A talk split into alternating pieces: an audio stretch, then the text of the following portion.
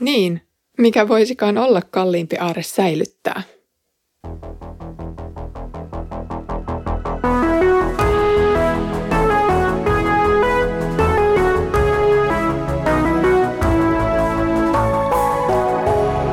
Kirjoitusten pauloissa. Tervetuloa mukaan Kirjoitusten pauloissa podcastin pariin. Olen Iida ja viimeksi pohdiskelin kanssasi pyhityksen teemaa. Tällä kerralla ihastelemme yhdessä Jeesuksen kohtikäyvää rakkautta juuri sinua varten. Tiedättehän, ettei teitä ole lunastettu isiltä perimästänne tyhjänpäiväisestä elämästä millään katoavalla tavaralla, hopealla tai kullalla, vaan Kristuksen, tuon virheettömän ja tahrattoman karitsan kallilla verellä. Hänet oli valittu jo ennen maailman perustamista – ja nyt aikojen lopulla hänet on tuotu julki teitä varten. Hänen kauttaan te uskotte Jumalaan, joka herätti hänet kuolleista ja antoi hänelle kirkkauden. Niin, että te uskoessanne myös panette toivonne Jumalaan. Pietari aloittaa hyvin kohahduttavalla väitteellä tämän elämän arvosta. Hän toteaa elämän olevan tyhjän päiväistä. Onko Pietari nyt unohtanut jokaisen elämän arvokkuuden, joka ladataan ihmiseen jo luomisessa? Väitteen hyväksyntä suoralta kädeltä veisi pohjan monilta eettisiltä näkemyksiltä. Isiltä peritty elämä on toki lopulta synnynlahjaa luojalta, ja siten siihen tulee suhtautua aivan jokaisen ihmisen kohdalla kunnioittavasti ja arvostavasti. Pietarin tähtäin ei olekaan elämässä itsessään, vaan siinä, mitä sen mukana on peritty isiltä. Isillä viitataan tässä kohdassa menneisiin sukupolviin. Jokaisen omiin iso- ja esivanhempiin, ja lopulta tämä jatkumo polveutuu jokaisen kohdalla Aatamiin ja Eevaan.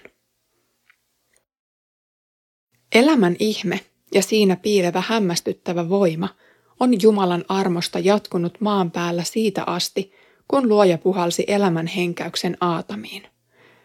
Heidän perimänsä mukana on kulkenut kaikkien sukupolvien halki myös perisynti.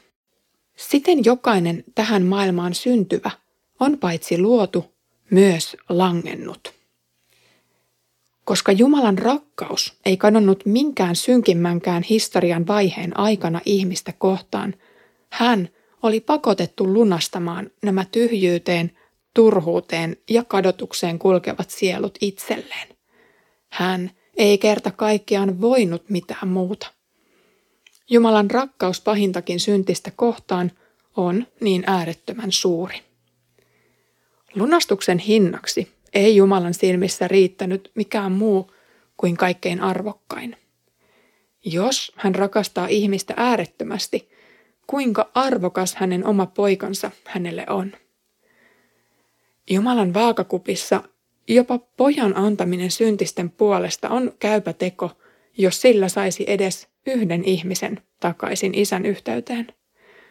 Ajattele, hän oli valmis siihen vain yhdenkin takia.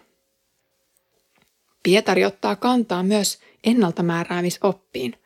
Hän toteaa, että Jeesus oli valittuna tehtävänsä jo ennen maailman luomista.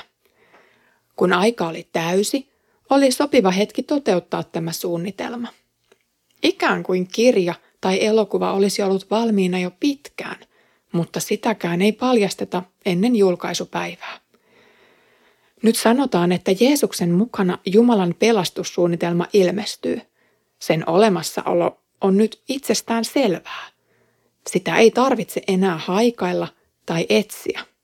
Kaikki on nyt valmista, jotta jokainen voitaisiin vapauttaa synnin alta takaisin Jumalalle.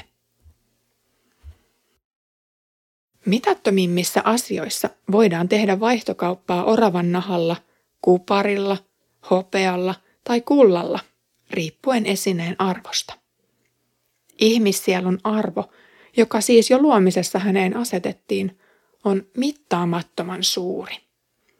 Isä oli valmis luovuttamaan kaikkensa, jotta vain sinä, saisit yhteyden häneen. Vaikka kaikki muut jäisivät eksyksiin, se ei peruttaisi Jumalan päätöstä. Jeesus tulee uhrata. Ihminen tulee hankkia takaisin hänen yhteyteensä hinnalla millä hyvänsä. Jeesus ei ole siis mikään B-suunnitelma, vaan hän oli alusta asti meitä varten.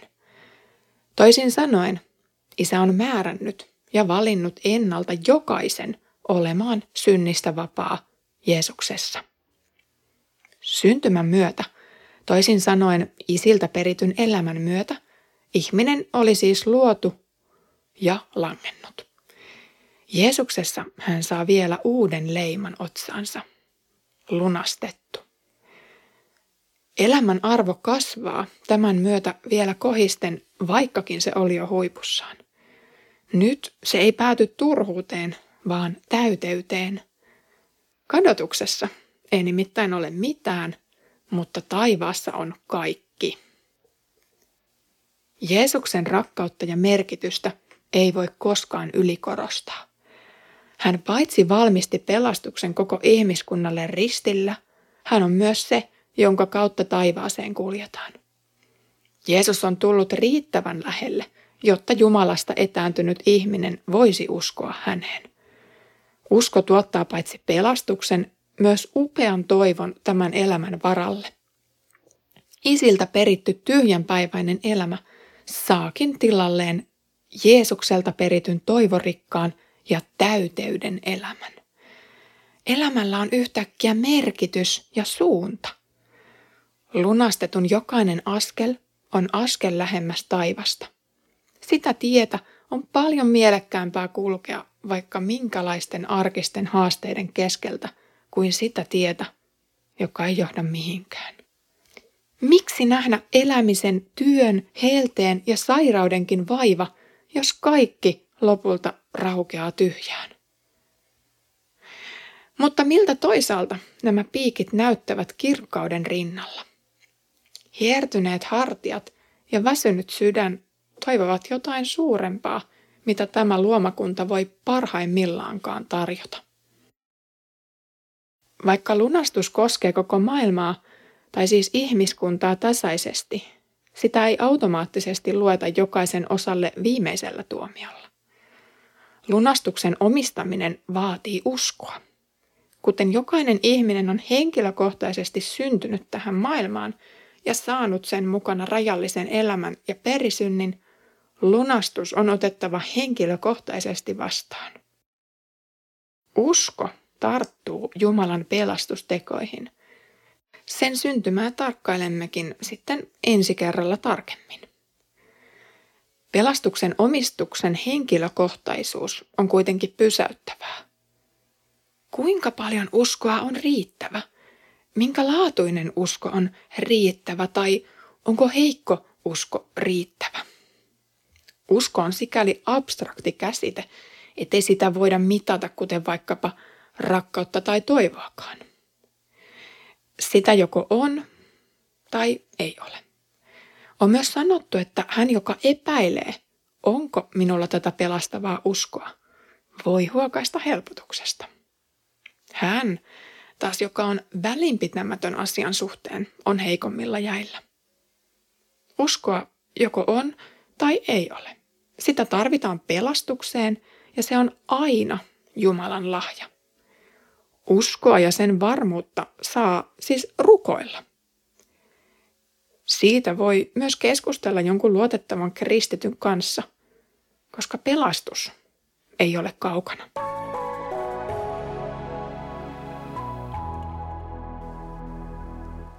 Kristinusko, jota Pietari tässä opettaa, ei ole kuitenkaan usko, vaan Kristuskeskeistä.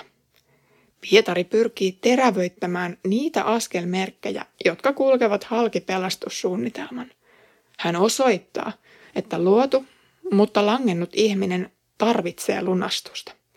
Hän myös kertoo, että se on kokonansa isän suunnittelema ja Jeesuksen toteuttama. Kiitos, kun olit mukana tällä kerralla. On niin upeaa nähdä Jumalan suunnitelma henkilökohtaisesti sinua ja minua varten. Ensi viikolla puhumme uskon syntymisestä. Sitä ennen voit viikonlopun aikana kuunnella Pieni ihminen suuressa mukana tai lähetystyön takahuone-podcasteja. Palautetta voit jättää avaimia.net-sivuston palautelomakkeella. Siihen asti Herramme Jeesuksen Kristuksen armo, Isän Jumalan rakkaus ja Pyhän Hengen osallisuus olkoon meidän kaikkien kanssa. Thank you.